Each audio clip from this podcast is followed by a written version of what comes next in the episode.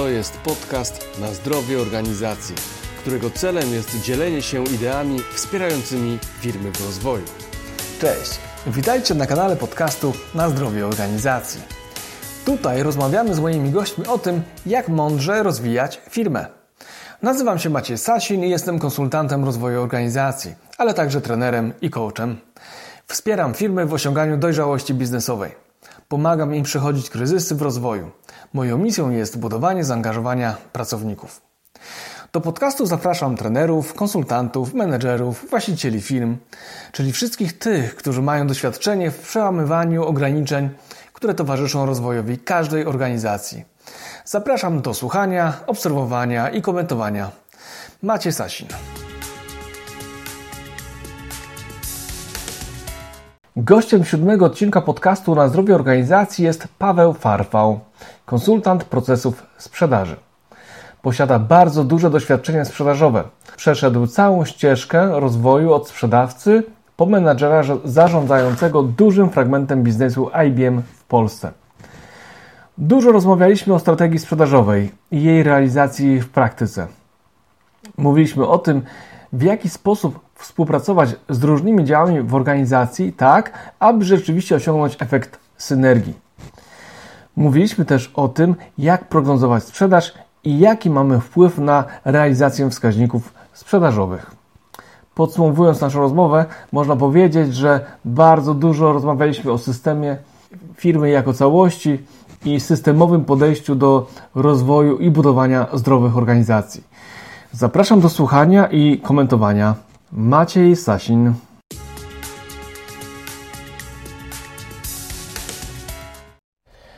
Cześć Paweł, witam Ciebie w kolejnym odcinku podcastu Na zdrowie organizacji. Dzień dobry. Cześć. E, słuchaj, no jak zwykle zadam Ci e, pytanie oczywiste. Powiedz e, słuchaczom, czym się zajmujesz? Zajmuję się zwiększaniem efektywności sprzedaży ale z punktu widzenia sprzedaży jako procesu biznesowego. Mhm. Ja jestem z natury procesowcem i postrzegam sprzedaż jako proces biznesowy w organizacji. Proces biznesowy jako jeden z wielu procesów, które funkcjonują w organizacji. Jasne. Tu Ci na chwilę przerwę, bo e, e, Twoje doświadczenia, które, które masz, są bardzo szerokie. Pracowałeś w wielu organizacjach jako sprzedawca, pracowałeś też jako menedżer małych zespołów, później dużych. E, w korporacjach, ale też później jako i teraz, jako konsultant e, i jako mm, interim manager właśnie zajmujący się usprawnianiem sprzedaży. Zgadza się? Tak, zgadza się. E, ja jestem takim doradcą sprzedażowym, tak to nazwijmy, który nabrał lata doświadczeń w polu, w boju, w bezpośrednich, nazwijmy to w cudzysłowie, starciach na froncie sprzedaży zaczynałem jako Key Account Manager w dużej organizacji, w największej korporacji informatycznej na świecie. Ci, co e, wiedzą, to, się, to sobie do, dopowiedzą. Ci, co wiedzą, to sobie dopowiedzą e, e, e, trzy błękitne litery. E, później zacząłem powoli zarządzać sprzedażą, począwszy od team lidera, przez menadżera, dyrektora w skali lokalnej, krajowej, E, później poprzez region. E, także spotykałem się z małymi klientami, ze średnimi klientami i z bardzo wielkimi klientami, do których sprzedawałem. Okej. Okay. Fajnie, że o tym powiedziałeś. Bardzo się cieszę, ponieważ to się wpisuje w naszą tematykę budowania zdrowych organizacji, także w kontekście sprzedaży.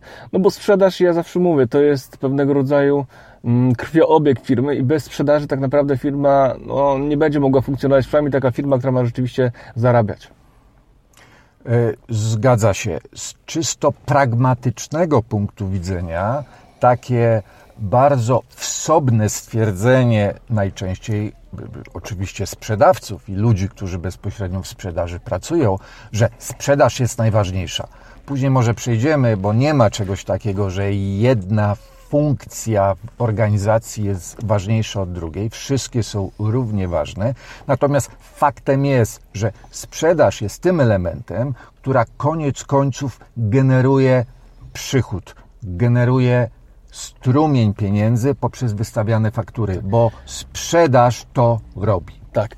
Dzięki, że o tym powiedziałeś, bo rzeczywiście do tego będziemy nawiązywać w trakcie naszej rozmowy że wszystkie działy są ważne, natomiast ten sprzedaż, ta sprzedaż jednak no gdzieś tam na koniec no ma te, taką, stawia tą kropkę na D, bo można mieć świetny produkt, można mieć świetny marketing, można mieć nawet i jakość dobrą, ale jeżeli nie będzie odpowiedniej sprzedaży, to jednak firma nie będzie dobrze funkcjonować. Niezależnie od tego, co myślimy o, o jakby, jaką mamy filozofię organizacji, czy to jest filozofia e, zarządzania turkusowego, gdzie mamy się tutaj spełniać w tej organizacji, no jednak liczby muszą się zgadzać.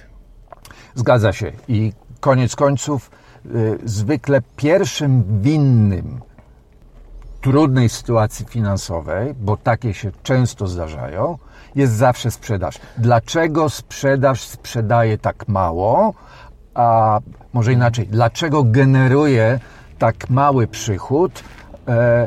Niech sprzedają więcej. Tak, więc jak dokładnie, więc jak wszystko idzie dobrze, to, to e, wszystkie inne działy, czy produkcja, e, roz, dział rozwoju, dział jakości, wszyscy są świetni, a dział sprzedaży tam gdzieś jest z boku często, ale jak coś idzie tak, to pierwsze kroki są kierowane do działu sprzedaży. Tak jest, zawsze. Zawsze ta sprzedaż jest pierwszym chłopcem do bicia, dlatego że wszystkie oczy w organizacji są skierowane na dział sprzedaży, na szefostwo, na management sprzedaży, który później musi się oczywiście tłumaczyć, dlaczego tak mało sprzedaje. Dokładnie. Wiesz co, to tak jest trochę, niestety nie, nie, nie, jest to niesprawiedliwe, e, że no, rzeczywiście trochę ta sprzedaż, jeżeli porównalibyśmy to do zespołu piłkarskiego, to to jest taki napastnik, nie? który Zgadza sprzeda się. te gole, ale na tego napastnika też inne działy muszą pracować i napastnik też musi współpracować z innymi działami. To jest fajna metafora do tego, żeby przejść do, do Twojej perspektywy na budowanie e, w ogóle zdrowej organizacji i z Twoich doświadczeń, słuchaj, Twoja osobista taka definicja wypracowana przez lata zdrowej organizacji. Paweł, jaka to jest?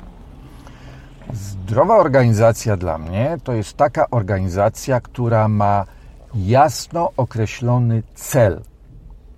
A ten cel wynika ze strategii. I tutaj chciałbym kilka słów, kilka zdań powiedzieć o strategii.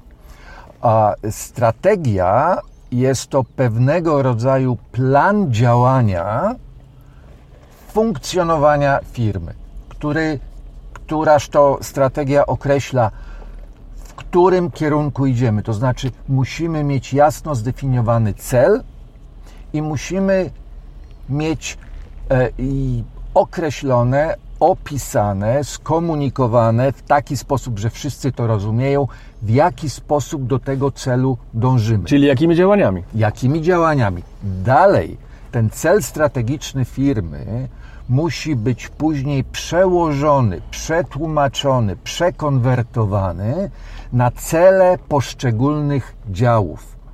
I wtedy te cele poszczególnych działów muszą być, one muszą być spójne. One w sumie razem, to znaczy przy realizacji tych celów cząstkowych, musimy osiągnąć cel, główny cel strategiczny tak. firmy. Wiesz co, kiedyś e, widziałem w książce chyba Zarządzanie przez cele taki fajny rysunek, gdzie mamy taką dużą strzałkę, e, ona była tam chyba w lewo narysowana, a w środku takie małe strzałeczki, które te, no, w tym samym kierunku gdzieś kierują. No i oczywiście e, to jest ta dobra metafora. Natomiast druga strzeczka była narysowana, że te strzałeczki mniejsze są w, no, czasami odwrotnie do tego głównego kierunku e, narysowane i no, okazywało to pewnego rodzaju patologię w organizacji. Zgadza się. Te strzałeczki czasami ma, na, nawet mają, jeżeli mają ten sam kierunek, to mają przeciwny zwrot, co wtedy już kompletnie jest mm. w, wbrew jakiejkolwiek jakiejkolwiek i logice, zdrowemu rozsądkowi i że tak powiem, pragmatyzmowi. Czasami te strzałeczki są zakręcone, a najgorszą sytuacją jest wtedy, kiedy są bariery, kiedy mamy jakieś granice, obszary, które zamykają te poszczególne mhm. strzałeczki. To znaczy, że poszczególne e, działy w jednej organizacji są działami zamkniętymi. Mhm. Wiesz co, pięknie to w ogóle ująłeś, jeżeli chodzi o tą, tą definicję zdrowej organizacji, bo nami dokładnie spina się z tym, co w sumie naukowo jest udowodnione w badaniach przez Jordana, Jordan, Jason, Jasona Jordana. Jason Jordan, który tak. Autora książki, tylko dopowiem, Wspaniała zarządzanie sprzedażą. To tak świetnie jest. pokazuje na badaniach wielu działów sprzedaży, no właśnie to, co powiedziałeś. Także mamy strategię, mamy cele, mamy działania, a czego menedżerom najczęściej, najczęściej brakuje? Koncentracji na, na tych działaniach właśnie, że mamy strategię, mamy jakieś cele, ale później e, te działania nie są wspierane przez menedżerów, te działania handlowców nie, nie są tak, wspierane. Bardzo się cieszę, że, że odniosłeś się do tej książki. Zresztą Jason Jordan też bardzo wiele lat przepracował w IBM-ie. I, i, i tak? Tam, to nie wiedziałem tak, nawet. Tak, tak. Super. Miałeś e... okazję być u niego na jakimś szkoleniu? Nie, nie, nie. Natomiast, natomiast dużo jego czytałem. Tam jesteśmy, on ma wielu oczywiście fanów wielbicieli. Ja do jednego z nich się należę i tam parę razy wymienialiśmy bezpośrednio mailowo e, czy, czy, czy blogowo e, spostrzeżenia. Najważ... Dla mnie osobiście, z mojego doświadczenia, najważniejszym przesłaniem z modelu Jordana jest tak zwana zarządzalność poszczególnych elementów. Jak pamiętasz, on tam y, pokazał trzy poziomy tak, tak, celów. Pierwsze, czyli wynik business results, mhm. czyli wyniki biznesowe. Tak. Na które kompletnie nie mamy żadnego bezpośredniego wpływu. Dokładnie, bo są te strzałeczki, nie? Które tak są... jest. Piętro niżej są, są cele działu sprzedaży, a dopiero na, na najniższym poziomie są aktywności sprzedażowe. I tylko i wyłącznie mamy wpływ na bezpośrednie zarządzanie aktywnościami sprzedażowymi.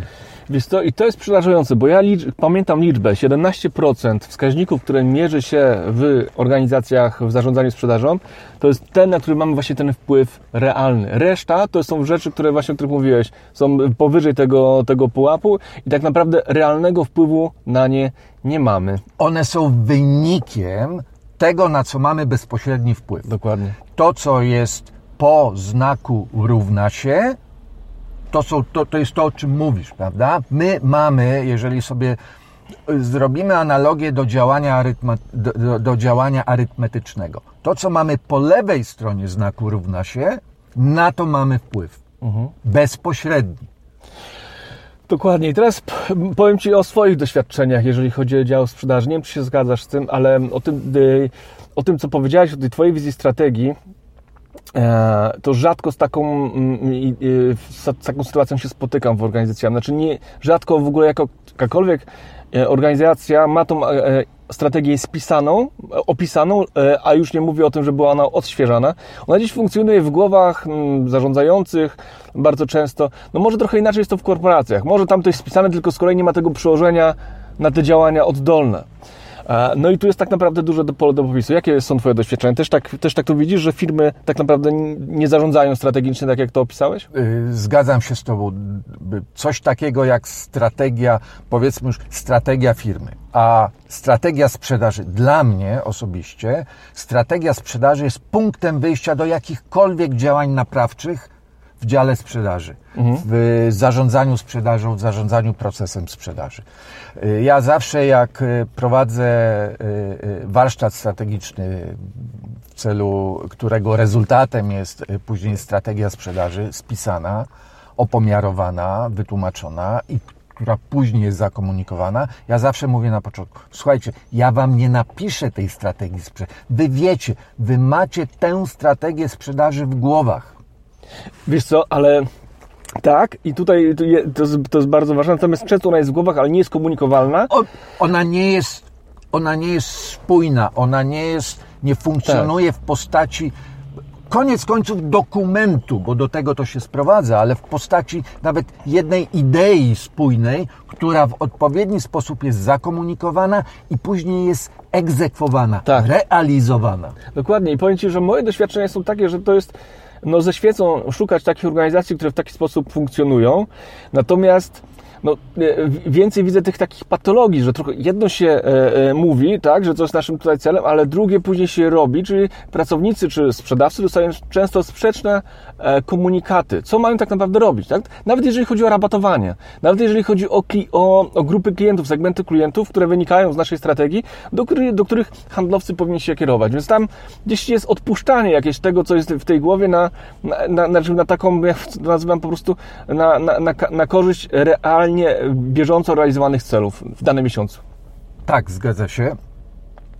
E, e określenie e, e, spójnego działania nawet dla samego działu handlowego, to co bardzo dobrze powiedziałeś, rabatowanie, no a przede wszystkim segmentacja rynku, segmentacja klientów, co, w jaki sposób i któremu klientowi sprzedajemy, to jest właśnie to, co ja zawieram zawsze w strategii tak. sprzedaży. No tak, to jest fundament tak naprawdę. Absolutnie. Wiedzieć, komu sprzedajemy i w jakich, w jakich cenach i w jakich ilościach i tak dalej, i tak dalej. Na, na, na, w zdecydowanej większości sprzeda y, powiedzmy, no, przypadków, tak to nazwijmy, z którymi ja się zetknąłem osobiście, zespół sprzedażowy i zarządzanie sprzedażą przypomina taką nieprzygotowaną akcję komandosów.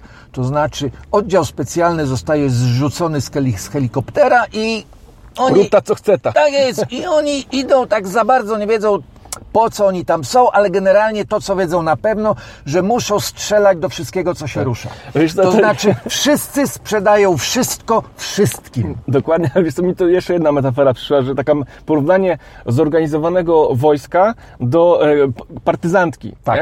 Jakby, że taka przemyślana strategia to jest takie zorganizowane wo wojsko, gdzie każdy wie, co ma robić i w jakim, w jakim momencie, jakie ma możliwości, natomiast e, partyzantka, no to trochę jest takie spontaniczne działanie, tak? Zobaczymy, jak będzie.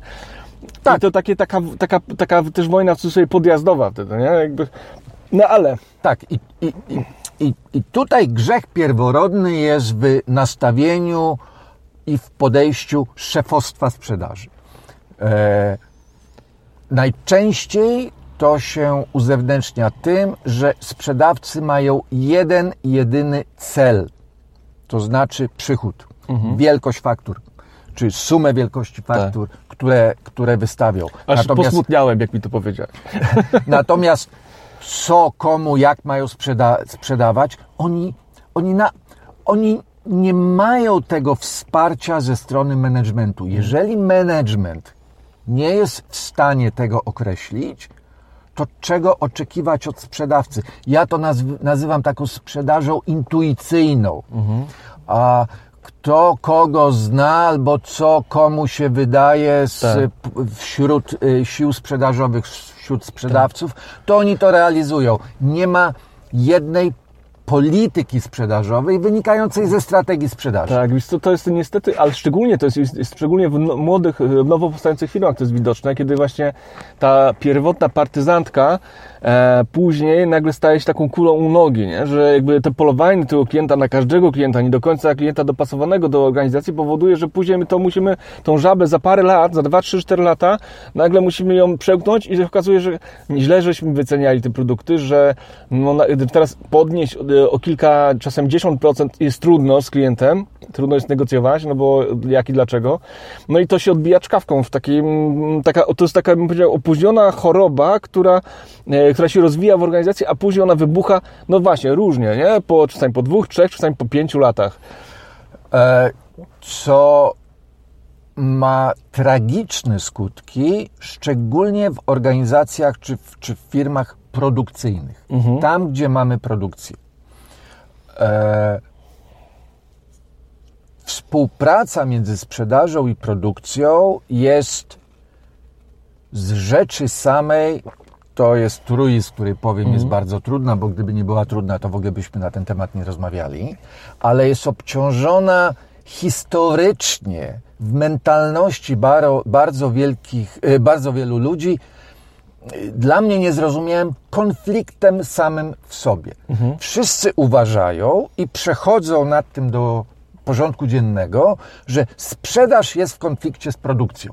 Znaczy, No, wiesz co, no bo e, jak wracamy do tych strzałeczek, Tak. nie, w tej dużej strzałeczce, to my, jak, jak mamy przeciwstawne te e, wskaźniki, które, które nam, nas kierują w różnym kierunku, na przykład, nie wiem, jeżeli produkcja ma wskaźnik e, jakości, a nie wiem, a na przykład sprzedaż ma wskaźnik e, szybkości realizacji zamówienia, to jest w połączeniu z logistyką, no to, to mamy już mamy sprzeczność, nie? która Tak, napięcia. Oczywiście i, i, i wzajemne y, pretensje czy zarzuty są y, b- na porządku dziennym. To znaczy produkcja oczywiście i wszyscy zarzucają sprzedaży, że sprzedaje za mało i za tanio, e, a sprzedaż zarzuca produkcji, że e, produkuje często z jakościowego punktu widzenia, co denerwuje klientów, e, marne produkty.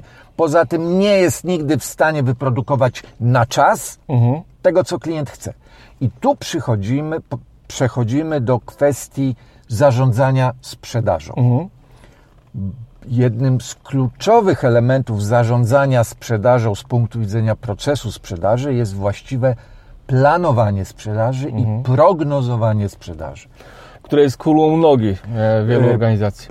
Ja najczęściej się spotykałem e, z taką odpowiedzią na moje pytanie na początku, czy nawet w połowie miesiąca do kierownika czy dyrektora sprzedaży, ile sprzedacie na koniec miesiąca?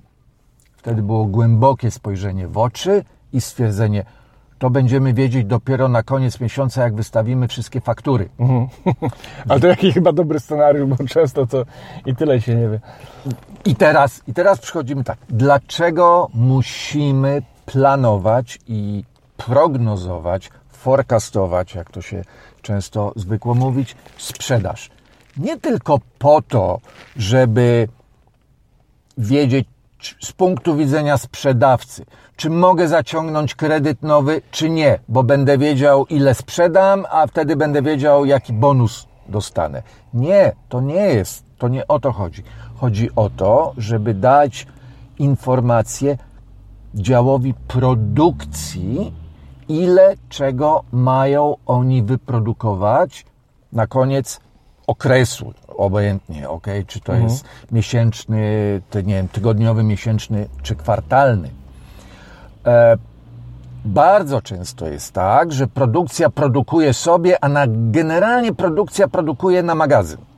No to tak, ale to jest kolejna patologia, nie? Że Oczywiście, że tak. Stany magazynowe są wysokie, a to wiadomo, że jest, jest, jest to kosztem. Oczywiście wiemy, co prawda też, że z rachunkowego punktu widzenia, no to, to, to trochę inaczej wygląda, ale a, e, generalnie im mniejsze magazyny, No wiesz, No, no, tym- tym lepiej, prawda? Dokładnie, no, nie, nie bez powodu Toyota wdrażała i, za, i zawirusowała w cudzysłowie cały świat met, metodą myślenia just in time. Tak jest. Mm, Produkcją just in time i to rzeczywiście się sprawdza w wielu firmach. I jest to realne. E, Tak, to e, jeżeli produkcja nie będzie znała planu sprzedaży, czyli nie będzie wiedziała, czego, ile, na kiedy ma wyprodukować, to cały proces sprzedaży nie będzie efektywny, dlatego że nie będziemy w stanie zaspokoić potrzeb klientów, do czego niestety sprzedażowcy się bardzo często zobowiązują bez porozumienia z Tak. innymi działami w firmie. i tutaj z właśnie- produkcją, z supply chainem, z zaopatrzeniem, z magazynem i tak, Tak, dalej. i tutaj chciałbym właśnie przypomnieć, czy powiedzieć o takiej kwestii, którą no, uważam jest istotna z punktu widzenia zdrowia organizacyjnego, to są spotkania. Bardzo rzadko odbywają się one, y, znaczy wiadomo, produkcja sobie, sprzedaż sobie, ale bardzo rzadko są spotkania, które są wprowadzone wspólnie. Nie? Masz takie doświadczenie, że to są takie działy, które gdzieś tam obok siebie funkcjonują, ale nie razem. Razem, ale osobno. Mam, mam, mam takie doświadczenie i muszę powiedzieć, że byłem jednym w, w jednym swoim projekcie, a wymogłem na zarządzie cykliczne spotkania produkcji ze sprzedażą. A podstawową kwestią jest brak zrozumienia środowiska, ograniczeń poszczególnych działów. Jeżeli sprzedażowcy nie będą wiedzieli, w jaki sposób, ja nie mówię z czysto technologicznego punktu widzenia, ale w jaki sposób funkcjonuje produkcja, jakie mają ograniczenia, co na kiedy mogą realnie wyprodukować, to będą odrealnieni, to znaczy będą sprzedawali coś, co im się wydaje, że może być wyprodukowane. Tak, ale to jest w ogóle e, straszne, jak, jak e, obiecują później klientom różne rzeczy, a później muszą się z tego wycofywać, albo wywierają presję, słuchaj, weź mi to, wy, wy, wyprodukuj dla bo, bo to teraz potrzebny jest ważny klient i robią się już napięcia, ten, a ta, ta biedna produkcja, no na przykład, nie wiem, zaczyna, dobra, to zróbmy, to przestrójmy te maszyny, zróbmy dla niego, bo to może ważyć, bo może go stracimy. I robi się troszkę e, no, błędne koło, tak? Jedno napędza drugie. Koszty zamiast, znaczy koszty rosną, bo wiadomo, przestrojenia i tak dalej, a, a, a, mm, a sprzedaż, okej, okay, może dowiezie wynik, ale czy zarobi? Tak, zgadza Tego się. Tego już nie wiemy, nie? E, Pewnie nie. Albo chociażby... Ale marża może być zrealizowana nawet. Chociażby taki element. Często bywa tak, że klient składa duże, złożone zamówienie, które e, opiewa na różne produkty z różnych linii produktowych, ale jest to jedno mhm. zamówienie. I ja się spotkałem bardzo często z taką sytuacją, że E, powiedzmy 95, 90, nie, niech będzie to przysłowiowe, 99% jest wyprodukowane, natomiast jednego elementu brakuje. I klient wtedy nie przyjmie mhm. całości dostawy, dlatego że nie jest w pełni skompletowane zamówienie. Mhm. I czasami ten jeden element to czasami może być produkt, który jest e, w małej ilości produkowany, który nie jest istotny z punktu widzenia produkcji, mhm. bo produkcja naturalnie produkuje jak najwięcej. Produkuje, produkuje, produkuje kilometry, tony, sztuki, ile tam więcej, więcej. No patrzcie, plan produkcyjny tyle zrobić. wyprodukowaliśmy, tak. prawda? Ale zaczekajcie, ale tu brakuje pięciu elementów tego. O, to taki drobny element. Niech ci sprzedażowcy nam nie, nie zawracają głowy. Tutaj dochodzimy właśnie do tego elementu wzajemnej komunikacji. Mhm. Ale nie tylko komunikacji, tylko zrozumienia, bo tak jak e, się mówi, że komunikują się wszyscy, natomiast rozumieją się już nie wszyscy. Mniejszość. Mniejszość zdecydowana. Więc to musi być ta komunikacja ze zrozumieniem. To znaczy, trzeba wziąć pod uwagę, a tutaj to dokładnie o czym powiedziałem, żeby produkcja wzięła pod uwagę czy wymagania rynku i klienta, mhm. prawda? I o tyle, o ile e, jestem w stanie zrozumieć ludzi na produkcji, którzy powiedzą, no to głupi klient, jak on może, niech on zapłaci przynajmniej za to, co dostanie, mhm. ale i tutaj dochodzimy do klu komunikacji. Rolą sprzedażowców jest wytłumaczenie produkcji że może i klient jest głupi, ale niestety ma rację, dlatego że on tak. koniec końców płaci fakturę, z której są płacone pensje produkcji również. A, dokładnie, a wiesz co, jeszcze tutaj nawet trzeba krok wstecz, krok, krok jeszcze jeden pokazać, że jak mamy tutaj, odkrywamy pewnego rodzaju lukę, tak, że przy składaniu zamówienia, to trzeba pewnie zoptymalizować w tym kontekście proces składania zamówień, tak, że wystawiamy kilka zamówień, ale muszę mieć tą wiedzę, żeby później nie wpaść w tą pułapkę częściowej realizacji, tak? Żeby, żeby, ale to muszę mieć wiedzę z produkcji, że mają jakieś ograniczenia, tak? Że my jako firma mamy jakieś ograniczenia. Tak, na, na, najgorzej jest wtedy, kiedy mamy taką politykę krótkiej kołdry, prawda? Że e, coś za coś. E, bardzo często tak jest. E, I odpowiednie zarządzanie zamówieniami, czy powiedzmy a zamówieniami klientów mhm. i zlecenia, znaczy zamówienia klientów muszą być skorelowane z, z zamówienia klientów ze zleceniami produkcyjnymi e, i przestrzeganie terminów, e, kompletacji, e, cała, całe funkcjonowanie gospodarki magazynowej musi być skoordynowane tak. z tym, co wcześniej powiedzieliśmy. Wiesz co, ja doświadczyłem, w, pracowałem w branży motoryzacyjnej, wiesz, tego właśnie tej dobrej i tej złej strony tego procesu, o którym tu mówisz, bo tam jak się, wiesz, jak się zamawia nowy samochód do produkcji, to jest w ogóle przepiękne, że właściwie teraz możesz, przynajmniej w grupie Volkswagena, zamówić samochód taki, jaki chcesz, mhm. możesz go na tysiąc różnych sposobów skonfigurować i sprzedawca jest w stanie Ci określić, często odległy, ale realny termin, kiedy ta produkcja będzie e, zrealizowana. To wszystko wiąże się z planowaniem. Oczywiście pojawia się koronawirus, pojawia się jakiś, e, nie wiem, tsunami, tak, czy jakaś, jakaś, jakiś kryzys ogólnoświatowy, który wpływa na łańcuch dostaw, na przykład, że nie można akumulatorów wyprodukować, bo jakiś pierwiastek, który jest potrzebny, no, nie jest wydobywany w tym czasie. Więc, e, czy do elektroniki na przykład, nie? Czyli produkcja wtedy stoi, to na to nie mam wpływu, musimy informować klientów, musimy ich przepraszać, musimy, no ale to są czynniki niezależne. Natomiast tam bardzo często jest to tak zorganizowane, że no każdy dokładnie wie i jak już jest jakieś opóźnienie na produkcji, no to system jakby nam informuje, że możemy też z klientem rozmawiać, informować go, tak? Bo może być firma handlowa, która zamówiła, nie wiem, 15 samochodów, a tamty już na przykład, nie wiem, stare chce sprzedać, już poczynił jakiś krok, a nagle się okazuje, słuchajcie, jeszcze miesiąc, jeszcze miesiąc jednak przyjadą te samochody za miesiąc, plus jeszcze jakaś tą logistyka dodatkowa, rejestracja i tak dalej, więc to wszystko się gdzieś tam wydłuża, więc jak dobrze zarządzamy tym łańcuchem e, dostaw, mamy, jesteśmy jego świadomi i pracujemy z klientem też, e, nawet przy złożonych produktach, tak jak są samochody, no to to funkcjonuje to dobrze. Warto się uczyć jakby od takiego myślenia. No, z branży motoryzacyjnej. Zgadza się. Oczywiście e, dobrze zarządzana organizacja powinna być przygotowana na e, sytuacje kryzysowe, a ja natomiast zawsze powtarzam, że sam kryzys, czy sama, samo sama sy sy sytuacja kryzysowa i problem, jaki powstał, y, zdarza się. To, to jest, jest życie i to jest normalne. Natomiast sposób zażegnania tego kryzysu, sposób wyjścia z sytuacji kryzysowej w sposób prawdziwy opisuje zdrowie tej mhm. organizacji. To znaczy reakcja na, na sytuację kryzysową. Tak. tak z klientem, jak i wewnętrznie. Tak jest.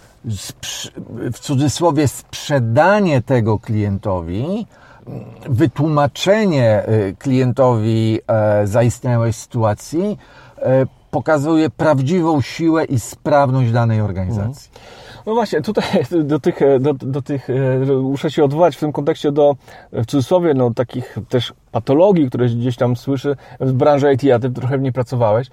No jest takie powiedzenie, że tylko 5% tych projektów chyba takich e, IT jest dowożonych zgodnie z terminami, ale e, no, nie zawsze to jest po stronie firmy, która realizuje zamówienie, czy na oprogramowanie, czy na, na sprzęt, ale często to wynika też z, z relacji z klientem. Nie? Czy tej współpracy z klientem, albo, no właśnie, e, zarządzanie oczekiwaniami klienta, jak ja to mówię. Tak. E, e, szczególnie w przypadku dostarczania, wtedy kiedy naszym produktem jest złożony system, zintegrowany z różnych elementów, część z nich pochodzących od, od poddostawców. W, w takiej sytuacji, jeżeli mamy do czynienia z taką sytuacją, nazwijmy to stricte projektową, klient jest nieodzownym elementem danego projektu. Mhm. I zaangażowanie klienta w realizację tego projektu jest absolutnie krytycznym elementem tak. zarządzania całym, całym projektem. Organizacje e, produkujące właśnie software no poszły po rozum do głowy i w cudzysłowie i stworzyły no już parę lat, parędziesiąt lat temu no tą metodykę agile, która jest właśnie taka elastyczna i która mhm. bardzo tego klienta angażuje w proces, co wcale nie jest takie proste, bo klienci też nie, nie zawsze chętnie w ten proces chcą wejść, bo oni mówią, my mówimy wam, zróbcie, nie interesuje nas jakby wasze problemy, wasze wątpliwości, tak? I to jest też jakaś, no to jest to też wyzwanie. E, no tak, no ale z drugiej strony, no fajnie, że organizacja, e, organizacja IT sobie z tym radzą i w tym kierunku idą, gdzie e, tutaj też fajnym takim rozwiązaniem jest to, że no, też zmienia się też kultura organizacyjna w tych, w tych firmach IT, że już nie ma, nie, nie jest ona taka, mm, jakby to powiedzieć, mm, jak mi się kiedyś kojarzyła, taka bardzo mm, tradycyjna, bym powiedział, tak? Taka oparta na hierarchii. Tak teraz widzę, że właśnie tam jest to takie źródło tego samozarządzania i trochę myślenia o, o w ogóle o, o, o mm, bardziej partnerskim podejściu do zarządzania. To już jakby trochę na marginesie tego, ale gdzieś to jest powiązane, jak mówimy o tym systemie zdrowych organizacji. E, tak, ja jak się zastanawiałem e, nad pojęciem e, tego, o czym rozmawiamy, czyli zdrowej organizacji, czyli ty, czy, czy, czy, czym, czym ty się teraz zajmujesz, nasz, przyszła mi do głowy taka analogia do takiego starego powiedzenia w zdrowym ciele zdrowy duch. Mhm. Organizacja to jest i ciało, i duch. Tak. E, jeżeli pociągniemy tę metaforę, e, to jako ciało rozumiem te fizyczne elementy, również mhm. procesowe, mhm. E, również finansowe, natomiast jeżeli duch nie jest zdrowy, to znaczy jeżeli ludzie nie są w stosunku do siebie otwarci i to tutaj bardzo duży element, y, nacisk na to położę, nie mają do siebie wzajemnego szacunku, mhm. to organizacja nie będzie dobrze działać. Żeby była jasność, ja nie dążę absolutnie do jakiejś utopijnej organizacji, mhm. że wszyscy się kochają, rozumieją i dobro innego człowieka jest celem nadrzędnym w tej organizacji. Nie. Natomiast chęć zrozumienia, jak funkcjonują inne elementy, działy, ludzie w danej mhm. organizacji jest kluczowe. Czyli uzyskanie trochę, czy, czy wy, wykształcenie u siebie takiej elementarnej, pragmatycznej pokory, tak. że nie ja jestem najważniejszy i nie ja wiem wszystko, e, jak to, y, jak to powinno funkcjonować. Tak, wiesz co, powiem Tobie, że jak spojrzę sobie na wszelkie projekty e, doradcze, czy to nawet dotyczą sprzedaży, czy jakiegokolwiek innego obszaru w rozwoju organizacji, no to, to tak naprawdę często jest punkt startowy. Nie? Czy to jest jakby zebranie ludzi w jednym miejscu, przeprowadzenie jakiegoś warsztatu, e, czy to przeprowadzenie jakiejś facylitacji, czy to nawet coachingu zespołowego, którym trzeba wypracować nowe cele, e, czy, czy, czy mm, nawet e, zapoznać ludzi ze strategią firmy, bo mogą jej nie do końca rozumieć. To jest, to, dla, to jest taki standard niestety dla mnie, przynajmniej z tymi organizacjami, której, z którymi ja pracuję, z którymi zaczynam pracę. Tak, ale pamiętajmy, że taka akcja raczej o jednorazowym charakterze potrafi jedynie przełamać lody, skruszyć pewne mury i bariery, natomiast bez później pielęgnowania tego, y, te y, mury znowu urosną, a te przełamane lody znowu się scalą i zamarzną. Zgadza się, zgadza się. Jakby tutaj no, cokolwiek byśmy nie zrobili, to jeżeli nie dodamy do tego jakiegoś konsekwentnego, planowego działania, to nic tak naprawdę się nie, zada, nie zadzieje, nic się nie zmieni. Czy to jest w sprzedaży, czy to w całości firmy. E, no tak jest. No to, to jest po prostu tak jak jak, jak zauważyłeś, to jest system. To jest system i zespół procesów, które muszą ze sobą gdzieś tam e, współpracować. Jeżeli one nie będą e, rezonować ze sobą, a no to będzie problem, będzie problem. A powiedz, a jeszcze tak z doświadczenia, jak, jak już takiego praktycznego, to oprócz tego, co mówiliśmy, albo no, nawet pewne, pewne rzeczy możesz powielić, ale na konkretnych przykładach, co, co ty widzisz, co się dzieje w organizacjach na styku tych różnych działów sprzedaży i innych działów jako takie, no właśnie, symptomy zdro braku zdrowia organizacyjnego? Takie mm, podstawowym problemem z mojego doświadczenia jest koncentracja tylko i wyłącznie na swojej, na swoim dziale, na tej swojej mhm. mikro, tym pododdziale całej organizacji. Czyli te silosy. To jest, tak jest, to są silosy, to są, e, ja to postrzegam jako takie e, niezależne, e, otoczone wysokim murem feudalne księstwa, mhm.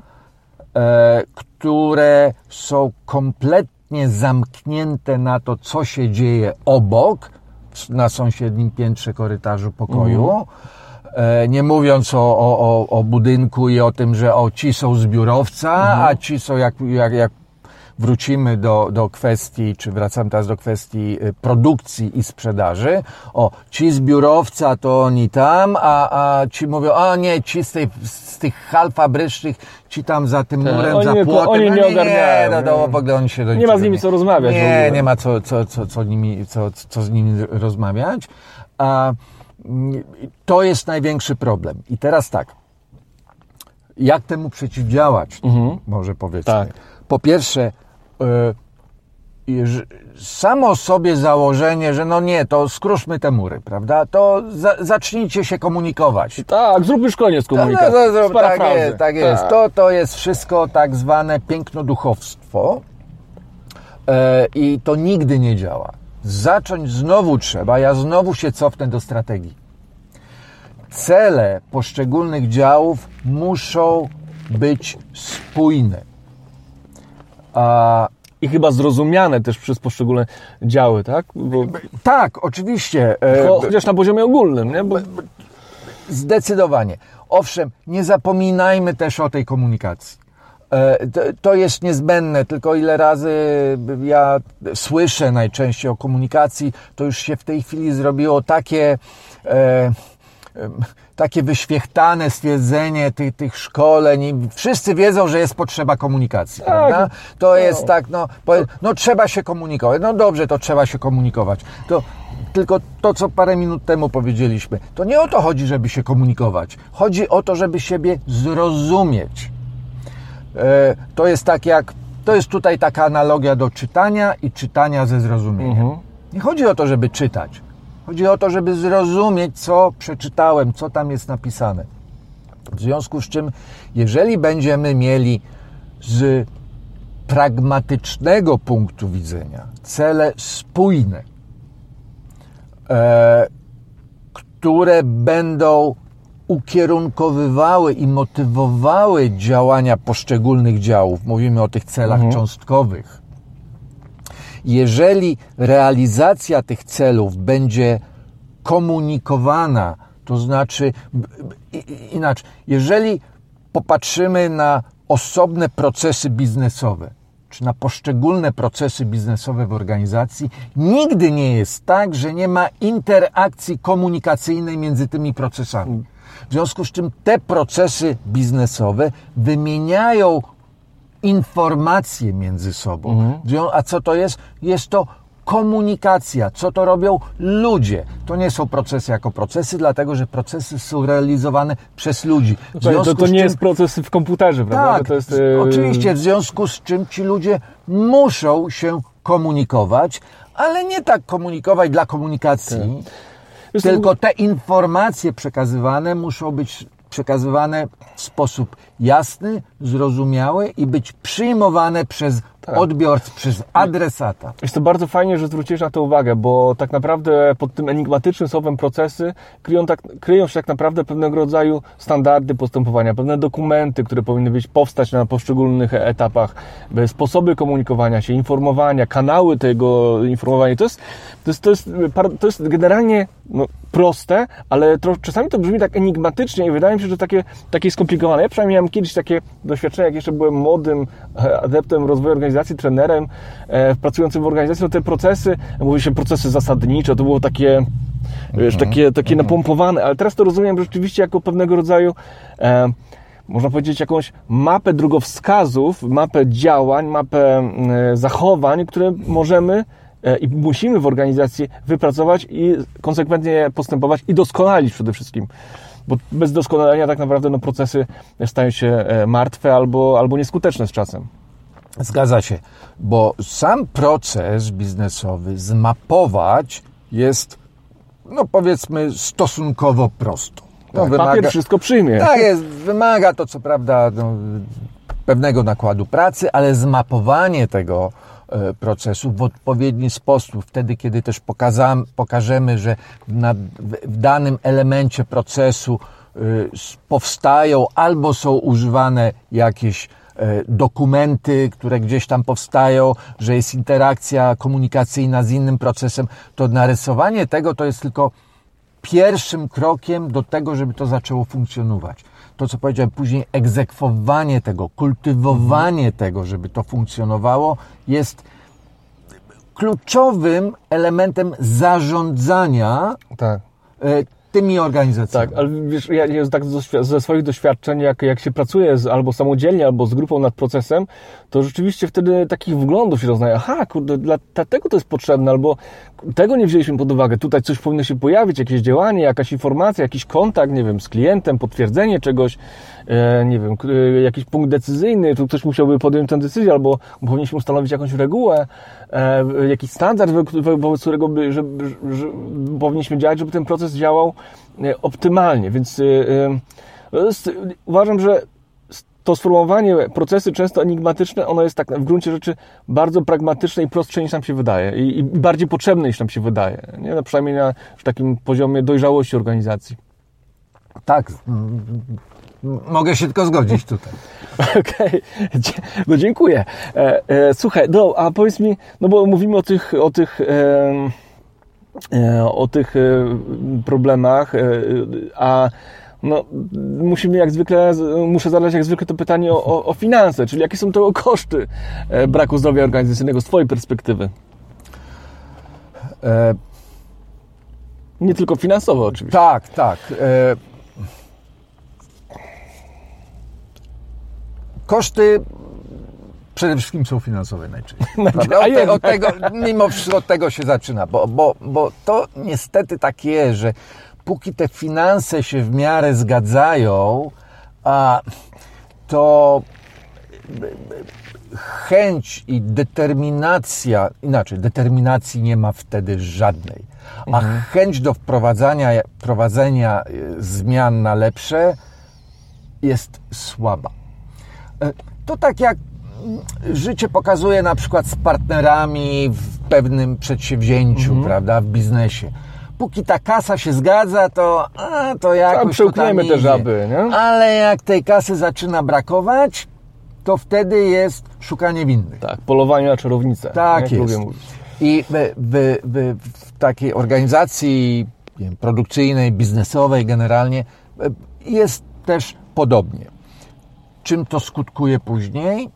Pamiętajmy o czymś takim jak marka, którą mamy. Mhm. E, To osłabia. Na, inaczej, zacznijmy od tego, że zaczynamy mieć niezadowolonych klientów, dlatego że nie jesteśmy w stanie wywiązać się z obietnic, które złożyliśmy naszym klientom.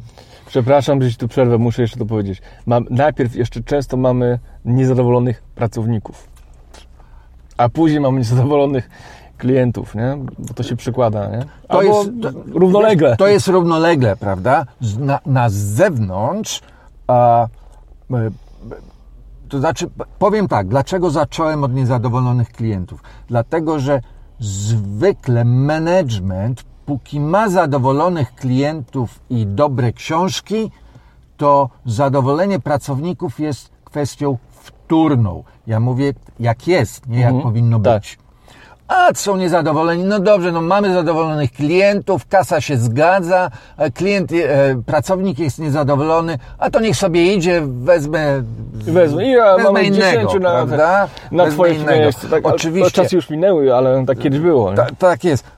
Oczywiście mamy tutaj kwestię, no możemy dyskutować, co było pierwsze kura czy jajko, prawda? Niewątpliwie to jest wszystko ze sobą powiązane, bo e, z, z drugiej strony też trudno znaleźć zadowolonych pracowników, jeżeli mamy niezadowolonych klientów, prawda? Ale to się później następuje sprzężenie zwrotne, takie negatywne. Tak, tak. Jedno Efekt pod- kuli śniegowej. tak jest, jedno podbija drugie.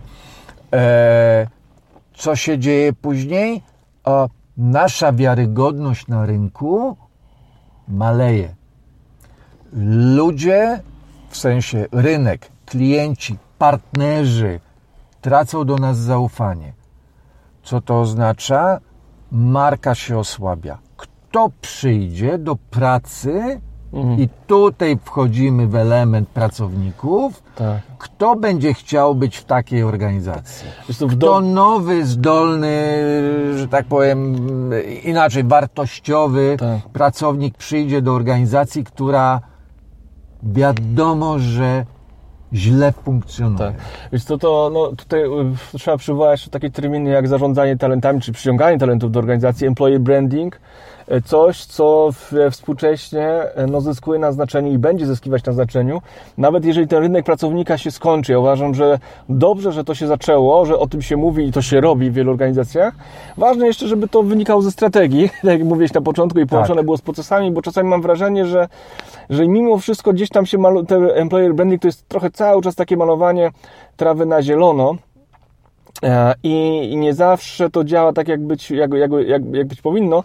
Natomiast no, czas, e, czasami też no, ta, ta marka, to, e, czyli marka budowana marketingowo, to też jest takim malowaniem też trawy na zielono, że prezentujemy się taką piękną twarz na zewnątrz, a wewnątrz są no właśnie albo niedziałające procesy, albo nie, jakby też niedoskonały produkt w związku z tym, bo procesy nie, nie doprowadzają nas do wyprodukowania tego, co ma świetną jakość.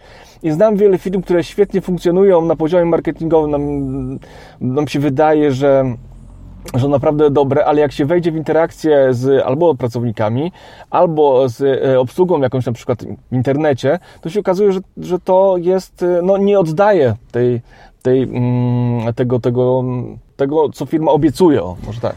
Y, zgadza się, to jest trochę jak pudrowanie trupa, może to zbyt, zbyt, zbyt daleko posunięte porównanie, ale coś w tym jest. Natomiast chciałbym tutaj e, poruszyć jedną mo, z mojego doświadczenia i w mojej e, świadomości bardzo istotną kwestię. Mhm. To znaczy komunikowanie celów strategicznych i sposobów ich osiągnięcia w cudzysłowie szeregowym pracownikom w odpowiedni sposób. Mhm. Do czego, co chcę powiedzieć? Nie zawsze to, co robimy, z punktu widzenia szeregowego pracownika ma sens, mhm. a ma to sens z punktu widzenia całej organizacji. Przykład. Pracowałem w dużych międzynarodowych korporacjach. Nie zawsze decyzje narzucane przez tak zwaną mityczną centralę mhm. były mądre, właściwe, bo nie były zrozumiane z punktu widzenia tak. oddziału narodowego. Narodowego albo nawet e, albo, regionalnego. Tak, tak, tak w sensie jeżeli nawet, powiedzmy no, to regionalnego. To, to jest tak jak z tym przysłowiowym kopaniem i zasypywaniem rowów. Jeden kopie, drugi za chwilę przy, przychodzi i zasypie. To po co ja mam kopać, jak oni to zasypią? Bo, bo, tak trzeba, dobrze? Z punktu, bo coś tam jest. No. Tak, coś tam było jeszcze pomiędzy, nie? Tak. Wykopaniem o, a zasypaniem, o, nie? O to chodzi, więc to jest przykład już tak y, y, y, dając z życia działu sprzedażowego. Mamy powiedzmy, znaczy często tak bywa, że w organizacji są produkty różnej o różnym charakterze. Mam na myśli tutaj a, produkty wolumenowe i produkty mhm. wartościowe, czyli te wysokomarżowe i niskomarżowe. Najczęściej a, y, produkty podstawowe, niskomarżowe, y, najczęściej, które zwykle są tańsze, prościej się sprzedają. E, natomiast y, sprzedawcy chcąc zrobić plan, za, za, znaczy, za dużo sprzedają, znaczy, chwytają się tak zwanej prostej tak. sprzedaży, czyli to, co klient chce samemu sprzedać. Tak. E, natomiast te... Ale myślą racjonalnie z perspektywy swojego swoje, miesiąca i swojej premii, tak, właśnie. Tak. Tutaj przychodzimy, to, to czego zaczęliśmy, żeby te cele to do Jasona Jordana znowu możemy dojść, prawda? Żeby, tak. żeby te cele sprzedażowe indywidualne sprzedawców były tak ustawione, żeby oni realizując swoją sprzedaż, realizowali cele strategiczne mhm. firmy. Tak. Więc w ogóle tutaj musimy polecić słuchaczom tą książkę, czyli jeszcze raz e, Jasona Jordana. Ja pamiętam e, przełom w zarządzaniu sprzedażą, bo dla mnie to jest też e, przykład budowania zaangażowania też pracowników, że jak rozumiemy jakby, czy oni rozumieją, co mają robić, jak mają robić, to też jakby z większym zaangażowaniem wykonują pracę i realizują cele. Ta, tam jest taki kapitalny fragment pokazujący, w jaki sposób szef sprzedaży powinien zarządzać swoimi sprzedawcami. E, Nie wiem, czy przypomina sobie, taki był, by, by, by, ta- taki przykład został przytoczony, że mamy koniec e, okresu e, jakiegoś tam sprawozdawczego, nie wiem, miesiąca, kwartału i sprzedawca widzi, że, znaczy widać, że dany sprzedawca ma kłopot z osiągnięciem, ze zrealizowaniem planu. I co wtedy powinien zrobić szef sprzedaży, jego szef, jego powinien być mentor, powinien mu pomóc, powinien usiąść z nim wspólnie, przeanalizować całe portfolio klientów i ze swojego doświadczenia powiedzieć mu, że słuchaj, to w takim razie koncentruj się na tym, albo na tym, albo na tym kliencie. Pomóc mu, dać mu wsparcie takiej codziennej pracy sprzedażowej. Tak, wiesz co, i mi się to wiąże, to co powiedziałeś, to co Jordan pisze, z taką wizją menedżera, który staje się rzeczywiście dla swojego e, członka zespołu mentorem, e, coachem, kimś, kto pomaga mu osiągać cel, trochę tak i trenerem czasami, a czasami instruktorem. Tak. E, czyli tutaj w zależności od poziomu zaawansowania, jakiego mamy, e, poziomu zaawansowania tego członka w zespole, no dajemy mu innego rodzaju wsparcie. Natomiast chyba badania pokazują też tam w, ba- Jordan pokazuje te badania, że tak naprawdę te gdzie to się odbywa często na wspólnych wizytach w terenie albo na wspólnej analizie portfolio, bo są małą częścią pracy menedżerów, bo więcej siedzą za biurkiem za, za Excel, w Excelu e, i raportowaniu e, i kontrolowaniu, ale takim, że tak powiem, no, nie do końca zgodnym z tym, o którym powiedzieliśmy, niż na wspieraniu. Tak, zgadza się. Y, U nas niestety w zarządzaniu sprzedażą przed ta, ta y, metoda kija i marchewki jest bardzo strywializowana. To znaczy, jedyną marchewką jest premia, jeżeli się zrobi, natomiast jakim, jak jedyną motywacją czy narzędziem do w cudzysłowie pomocy i wsparcia sprzedawcy w ręku szefa sprzedaży jest knut. To wtedy to w korporacjach funkcjonuje takie stwierdzenie spreadsheet manager. Spreadsheet manager to jest właśnie to, co powiedziałeś, który siedzi, gapi się jak szpak w te e, tabelki Excelowe i wszystko, co wie na rynku, co wie o rynku i o aktywnościach swoich podwładnych, czyli sprzedawców, to jest to, co widzi w tabelce. Tak.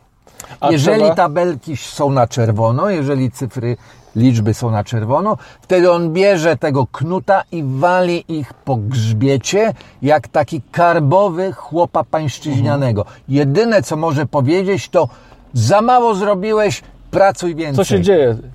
Do- Jesteś niezaangażowany. Tak jest. Do w roboty. pole, do klienta, co ty tutaj robisz? Sprzedawaj, sprzedawaj, jeździ, jeździ, spotykaj się i tak, Tak. dalej. Natomiast brakuje kompletnie e, s, takiego wsparcia.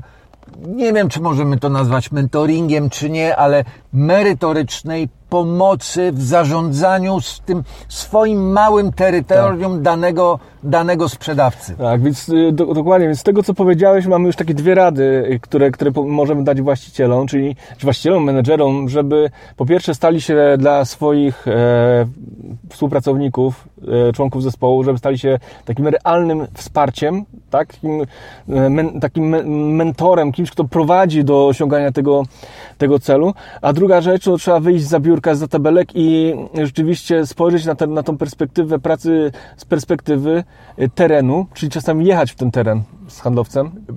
trzeba jechać w teren, y, trzeba go wesprzeć, dlatego, i tu robimy pewne założenie, które nie zawsze jest prawdziwe, to znaczy ty zostałeś menedżerem, dlatego, że masz więcej, większe doświadczenie, większą wiedzę od swojego Tak. E, pracownika, dlatego, że wyrosłeś z tego, z pola, z tego okopu sprzedażowego wyszedłeś i wiesz, co to znaczy mieć bezpośredni kontakt z klientem. Tu musimy też uczciwie też powiedzieć, że to nie jest łatwa rola. Mm, Ja mm, wielokrotnie szkoliłem menedżerów e, właśnie z bycia takim trenerem, coachem dla swoich pracowników. Nawet jeździłem z nimi w teren na potrójne wizyty, gdzie udzielałem wsparcia menedżerom w rozmowach, prowadzeniu rozmów z pracownikami. No, to nie jest łatwa rola wyjść z takiego, e, mm, jakby to powiedzieć, z, takiego, z takiej roli kontrolująco-nadzorującej w rolę osoby rozwijającej te, te umiejętności. Zgadza się. Ja pamiętam e, e, też z Twoich poprzednich podcastów, że jest to e, duży problem, że ktoś, kto jest biegły w pracy operacyjnej, będzie dobrym menedżerem. Natomiast jeżeli chodzi o sprzedaż, to ja bym pokusił się o takie stwierdzenie, że nie każdy dobry, bardzo dobry sprzedawca będzie dobrym menedżerem, ale każdy dobry menedżer musi albo musiał być dobrym sprzedawcą. Zgadza się, zgadza się. Dlatego y, to y, jako trzecią radę taką dla, dla, dla właścicieli, dla słuchających nas odczytuję, jako właśnie to, żeby zwracać uwagę, kogo rekrutujemy i komu powierzamy tą rolę żeby to była osoba, e, która ma doświadczenie w sprzedaży, a jednocześnie potrafiła tą sprzedażą zarazić. Żeby tą, ta sprzedaż była żeby, żeby dobrze rozumieć te wszystkie procesy, o których mówiliśmy, tak? Że to nie jest tylko, że jesteśmy rzecznikiem, czy tam tym takim człowiekiem stojącym z batem, nie? tylko mhm. jesteśmy kimś więcej, kimś, kto, e, kto wspiera i kto realizuje tak naprawdę strategię. Tak. E, czyli mamy, mamy, te, mamy, te, mamy te trzy rady. E, czy z jednej strony bądź mentorem e, dla swoich pracowników, bądź dla nich wsparciem, e, wyjdź z zabiórka, druga rada, nie patrz tylko przez pryzmat tabelek i trzecia rada, awansuj odpowiednie osoby na, do zarządzania sprzedażą, takie osoby, które mają doświadczenie w tej sprzedaży i które będą potrafiły ten zespół pociągnąć i pomóc i tak naprawdę zrealizować strategię firmy. Jeszcze bym powiedział y, parę zdań jako taka klamra spinająca to wszystko. Zachowaj w sobie trochę pokory, e, dlatego że życie biznesowe w dzisiejszych czasach jest nieprawdopodobnie dynamiczne. Mhm. Świat się zmienia dużo szybciej niż jeszcze całkiem niedawno. Z drugiej strony daje tak nieprawdopodobne możliwości uczenia się, dowiadywania się, co się dzieje u innych, mhm. w którym, w jakim kierunku to podąża, że jeżeli będziesz chcia, będziesz otwarty na nowe informacje, na wiedzę, mhm. na doświadczenia innych ludzi mhm. e, i będziesz miał chęć samodoskonalenia się, czyli wyzbędziesz się takiej e, buty gwiazdorzenia, że o ja już mam tak wielkie sukcesy w życiu, że już mądrzejszy być nie mogę, bo, mhm. bo mądrzejszych nie ma. Nie, nie jest tak. Zawsze staraj się czerpać od innych to, co może Ciebie rozwinąć i to, co może Tobie pomóc doskonalić się w Twojej profesji. Paweł, lepiej bym tego nie ujął. Piękna klambra. Dziękuję Ci za udział w tym odcinku podcastu. No i do zobaczenia. Dziękuję. Dzięki.